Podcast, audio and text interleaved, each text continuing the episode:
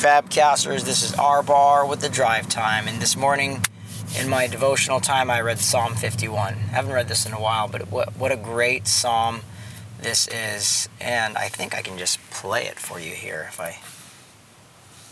Let me see here. Psalm There you 51. go. To the choir master, a psalm of David, when Nathan the prophet went to him after he had gone into Bathsheba. Have mercy on me, O God, according to your steadfast love. According to your abundant mercy, blot out my transgressions. Wash me thoroughly from my iniquity, and cleanse me from my sin. For I know my transgressions, and my sin is ever before me. Against you, you only have I sinned, and done what is evil in your sight, so that you may be justified in your words, and blameless in your judgment. Behold, I was brought forth in iniquity, and in sin did my mother conceive me.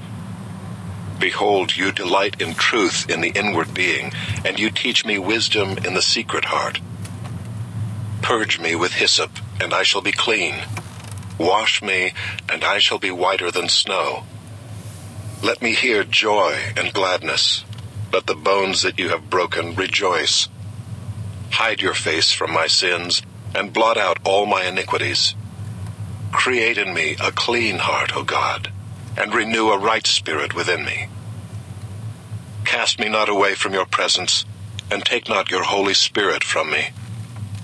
Restore to me the joy of your salvation, and uphold me with a willing spirit.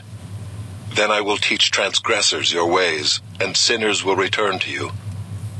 Deliver me from blood guiltiness, O God, O God of my salvation, and my tongue will sing aloud of your righteousness. O Lord, open my lips, and my mouth will declare your praise. For you will not delight in sacrifice, or I would give it. You will not be pleased with a burnt offering. The sacrifices of God are a broken spirit. A broken and contrite heart, O God, you will not despise. Do good to Zion in your good pleasure. Build up the walls of Jerusalem. Then will you delight in right sacrifices, in burnt offerings and whole burnt offerings. Then bulls will be offered on your altar. All right. Those little sounds are from my tablet. But uh, what what a great passage. So what sticks out to me, I'm going to throw this thing in park here. Uh, what sticks out to me is, well, this is the, the context here is is King David, right? He's the man, but he was supposed to be at war with with his with his people on the on the front lines, but he was at home for some reason, and he, he sees Bathsheba uh, taking a bath on her roof, and then he and then he um, you know he sleeps with her, gets her pregnant, and kills her husband.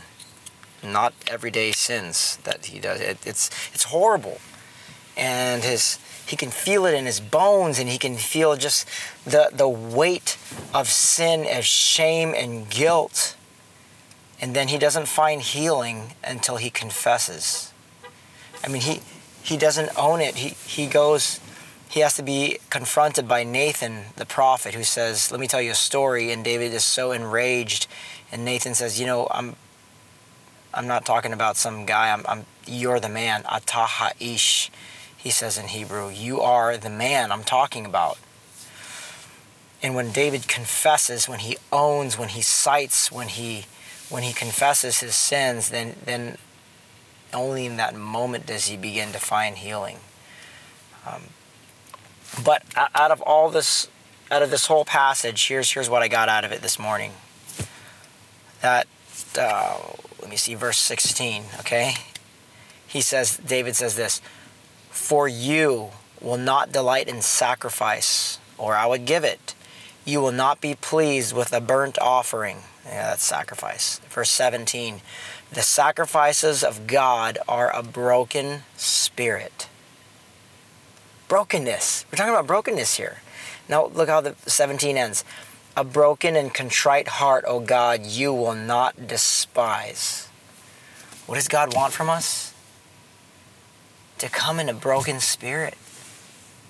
He won't turn away those who come in, in a in a heart, in an attitude of brokenness. Because in my brokenness, it's where I've come to God and, and, and I've said, I need a Savior.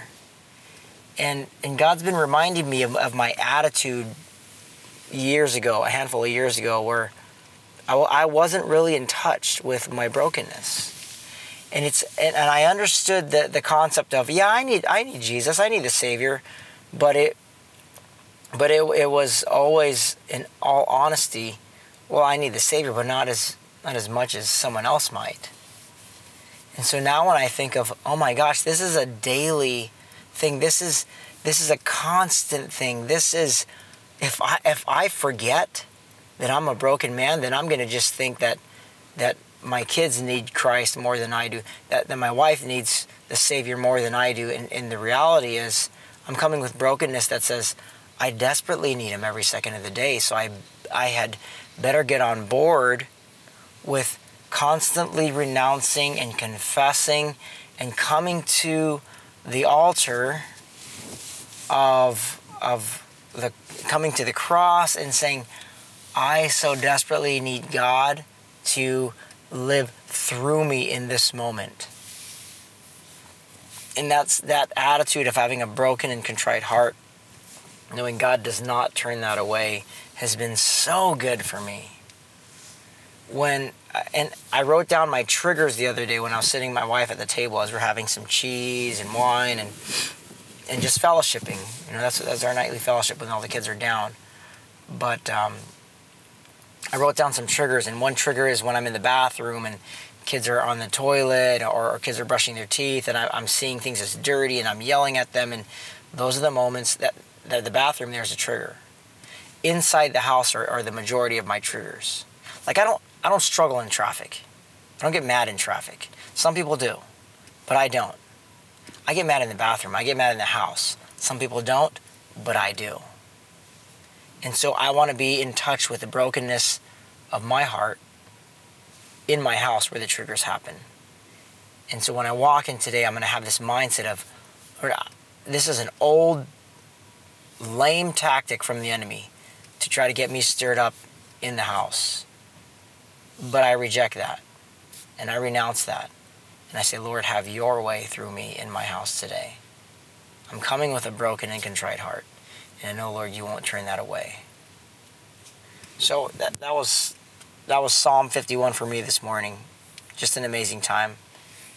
I was sitting uh, sitting on the sand. I had my jacket and pants on. It was cold. But it was good to be in solitude before God. And I encourage you to do that, uh, listeners you, God does not delight in sacrifice, those burnt offerings what they had in the old school. Just your devotional life, your your what you've given to Him, your attendance in church, come with a broken and contrite heart. Come saying, "I so desperately need the Savior," just like everybody else. You know, when I think about the person I think needs the Savior the most, I'm right there with that person. If you come with that attitude, God will not turn you away. If, if your attitude is, is like blind Bartimaeus, uh, Son of David, have mercy on me. If, if it's that kind of brokenness, I think you're in good company. All right, let's start the day here. Let's start the day right. Let's start with a heart of brokenness, a heart of that's in touch with the need for the Savior. And uh, blessings on you guys. Love you. Bye.